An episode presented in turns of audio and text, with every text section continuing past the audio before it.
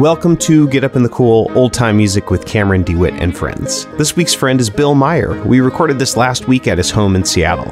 Get Up in the Cool is free to listen to, but it's not free to make, which is why I'm so grateful to folks like Jason Gardemeyer, Get Up in the Cool's newest Patreon supporter. If you want to join them in making sure I can keep this up every week, visit patreon.com/getupinthecool and pledge an amount that you can sustain. Stick around afterwards and I'll tell you how to keep up with Bill Meyer, but first, here's our interview and jam. Enjoy.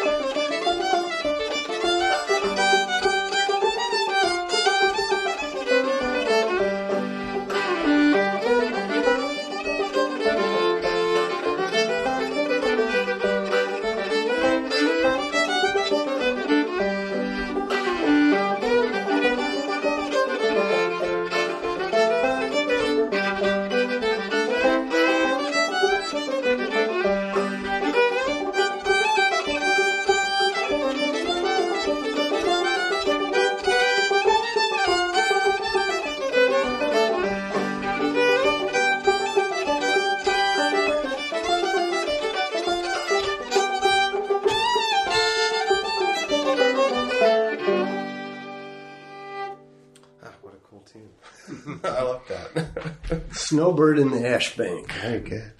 Bill Meyer, welcome to Get Up in the Cool. Thank you. Yeah. Thank you. Thanks for letting me into your home on this Saturday morning. So where did you get that tune? That is from fiddling of Oscar Wright. Oscar Wright. Yeah. I don't actually know where Oscar Wright is from. I think he's from West Virginia. Okay.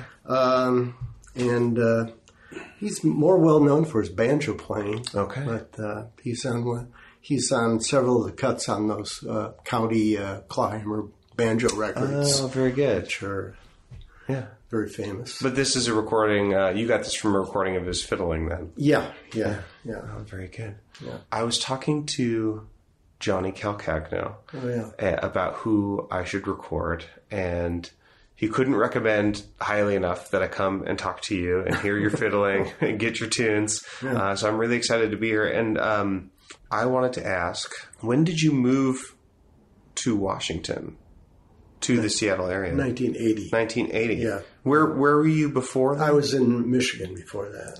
Okay, very good. I wanted to ask about the old-time music scene in the Pacific Northwest at that time, because I grew up in Portland and I didn't start playing old time music until I moved away. And I want to know more about what the scene was like, what the community was like back then.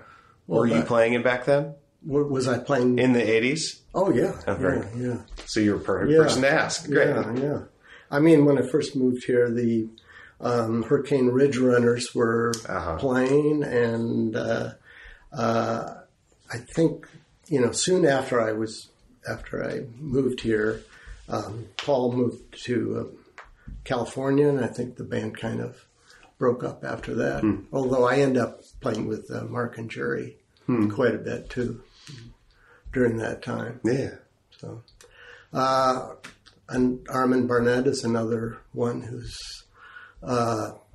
you know, a big part of the scene in Seattle. Was a great source of material and tunes. He did a lot of field recording, and he's a great player. My feeling of the old time scene today is a lot of people who don't necessarily have bands or groups. And when I hear people talk about like the Seattle area or the Pacific Northwest in general, they usually talk about specific bands. Like, what was the social versus professional kind of divide of old time music back then? I don't think there really was one. You had a band, or you went to parties and played music. Okay, great. Yeah. So, did you go to a lot of parties and play music, or did you mostly play in a band? I did both. Yeah. So, yeah. I've heard about so many performance-oriented iterations of old-time music back then, and I'm curious, how did audiences receive old-time music then? What was the attitude about it? Well, it's just good music, you know. People enjoyed it. Well, nobody kicked me out of any place for playing it. So. I agree that it's just good music, but also people have historically had all of these associations about what it means to play old time, you know, country string band music and things like that. Did you run into those like preconceptions about what it meant to have a band with a banjo and a fiddle in it, or were people just generally open? People are generally open to the music. I mean, I just like playing tunes with people. Basically, that's more fun than actually playing in a professional situation, playing gigs. When you play a gig, but I really like just playing tunes. Do you just sort of play tunes with people, and you happen to be doing it in front of other people, or do you change the way that you play it? No, we just that's great. Just play. I appreciate that. Yeah. So. You came from Ann Arbor. Is that where you started playing old-time music? I would say I started out in... Well, I started out in... my first kind of acoustic kind of music was just in the folk era in the 60s.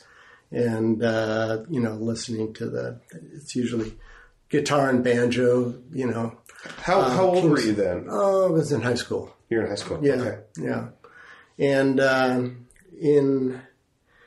in high school, there was actually a folk group that I got to be friends with. There were like three people that had a folk trio, and and from them I got a lot of I learned a lot about music, folk music, and blues, and some old time. And when I was in high school, I would go to the public library and look for stuff, just music related. Folk music related, and I found something called the Harry Smith Anthology, and that really, really changed my life, I guess.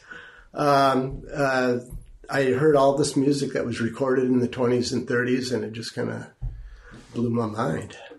What else do you want to play? Let's try this Cotton Eye Joe. Oh, yeah.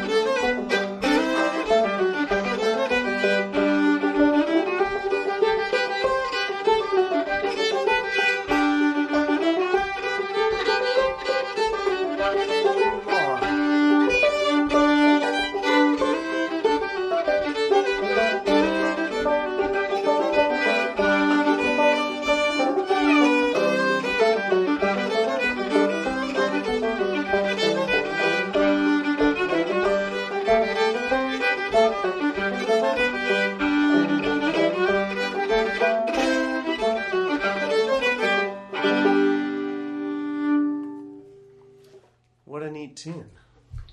Huh. Yeah, I learned that from a cassette tape of Dan Gellert playing that at some party. Ah, very good. Yeah. But he definitely incorporated both of those versions. Yeah. So the Bob Wills and the Carter Brothers versions? Yes. Yeah. Yeah, I love that. I like that little figure. That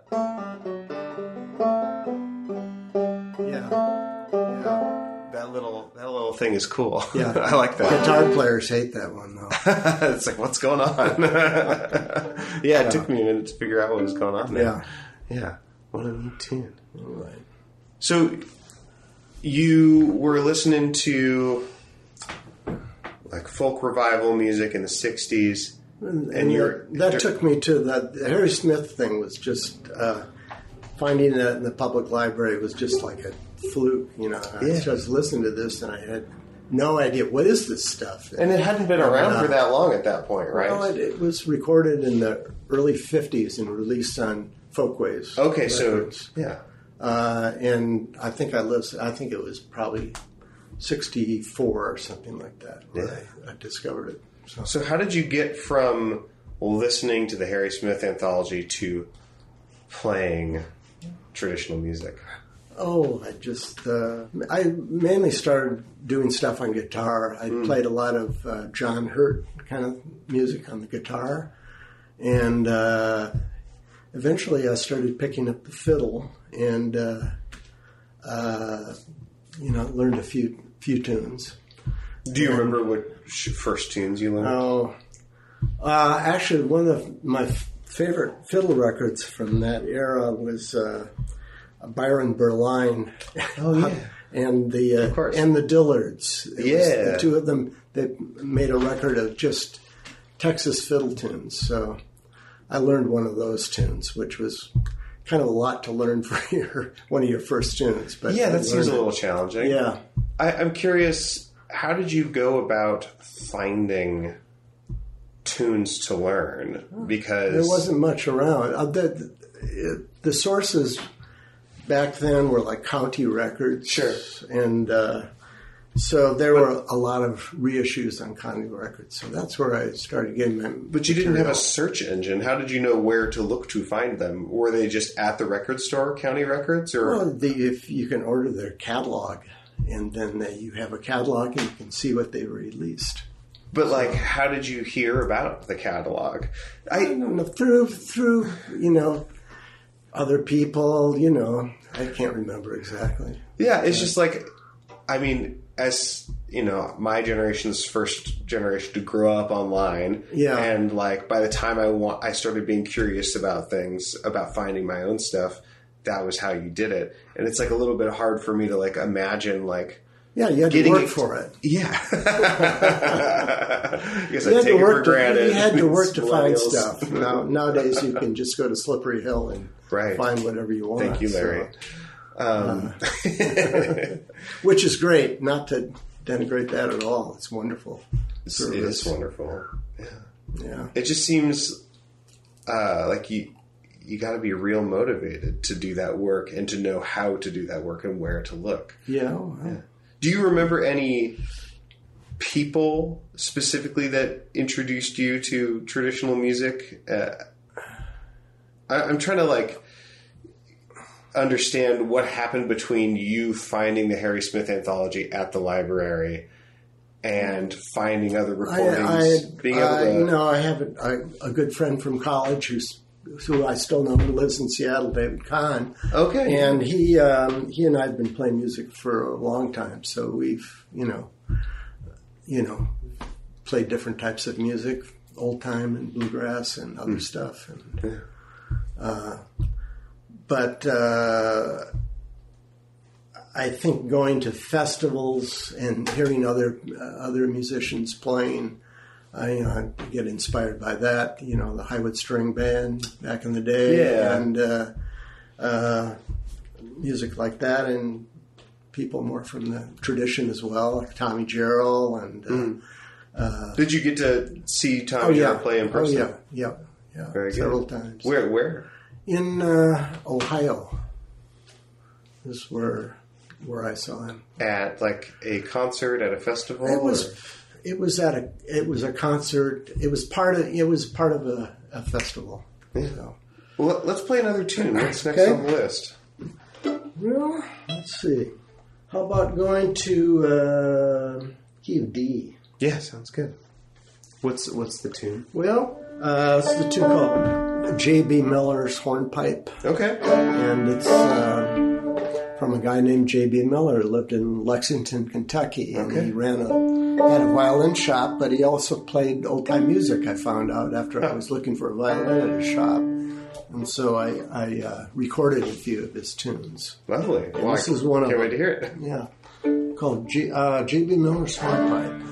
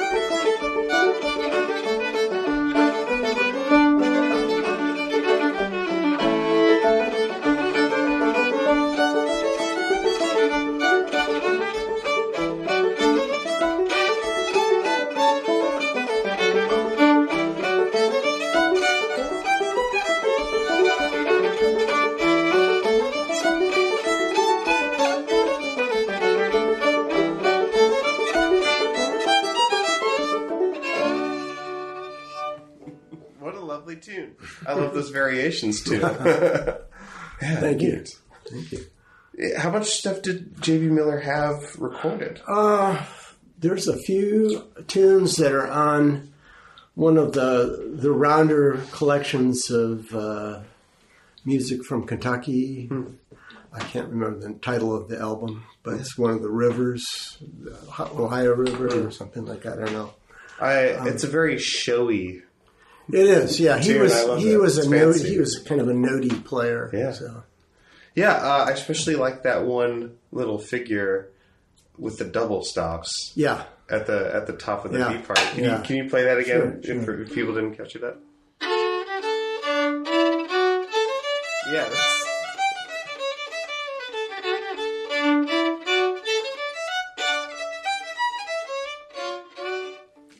Yeah.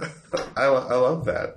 I don't know if I've heard a tune do that. No, before. No, that's unique. Yeah, it's like why not? It's right there. But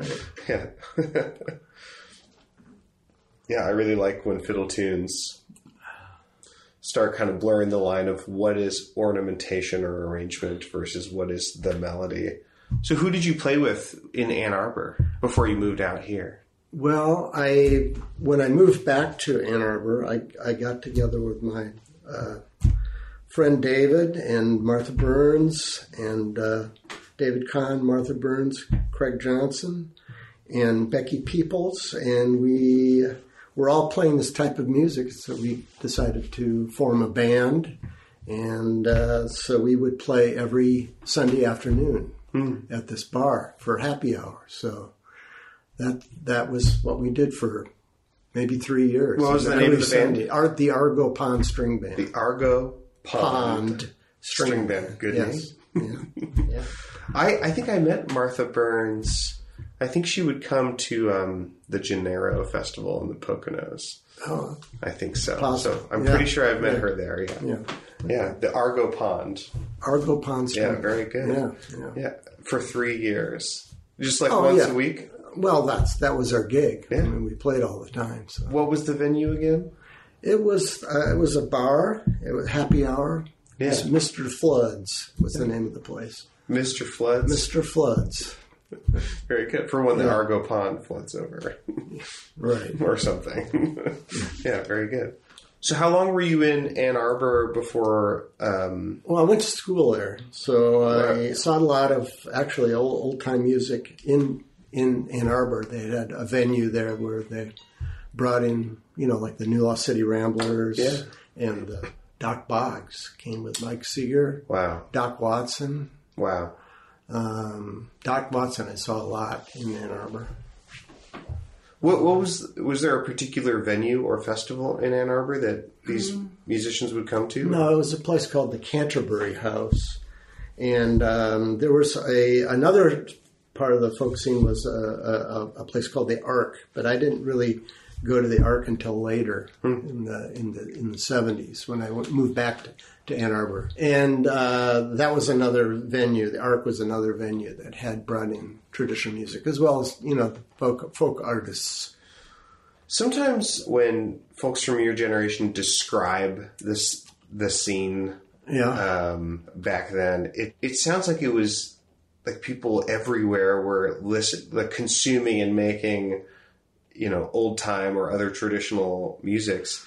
And I don't know if it's just because I'm hearing a very specific niche being described, or sometimes it just sounds ubiquitous. And I'm just curious, like how many people were coming to these shows, like coming to see Doc Boggs at the time. They had other people come in that were maybe would attract more people, but it was always a big crowd when I went there to the Canterbury House and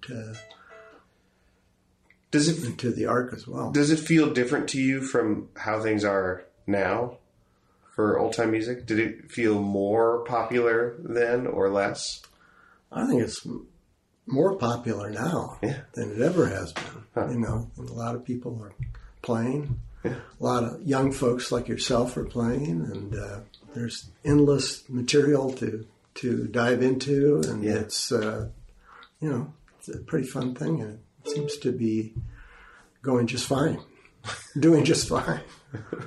It's been interesting to hear fiddlers that are my age or younger who are specifically listening to 70s revival. Oh, yeah. Old-time musicians. That's an interesting concept. Revival yeah, music. Yeah. Right. I get a real kick out of that. Right. Yeah, that's true. Yeah. That's very true.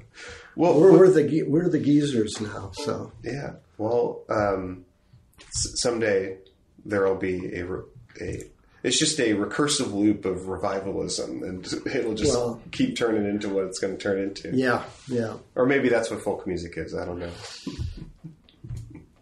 know. What else do you want to play, Bill? Oh, I've got a lot of. I got a few tunes here that would be fun. You know what would be fun? I've got an A tune, and I've got a G dad tune. I got a couple of F tunes. So what do you want to do as far as your banjo tuning? Well, I'm basically in my F banjo tuning at the moment. You are? Yeah. Okay. So it's just G with an A on top. Let's try the Bob Wills stomp and see what happens with that. Okay, great. Yeah.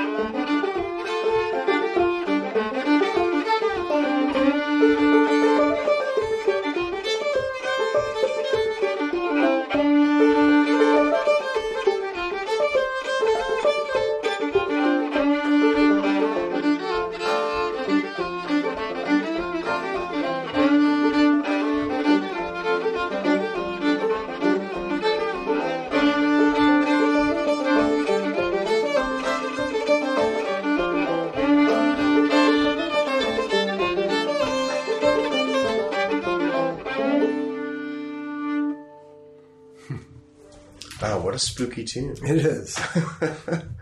I'm always so interested in tunes that don't really hang out on that E string. They just stay low. They stay low? Well, yeah. That's one of them. Yeah. Sure. That's great. Yeah. Yeah. So you were saying... It's also known...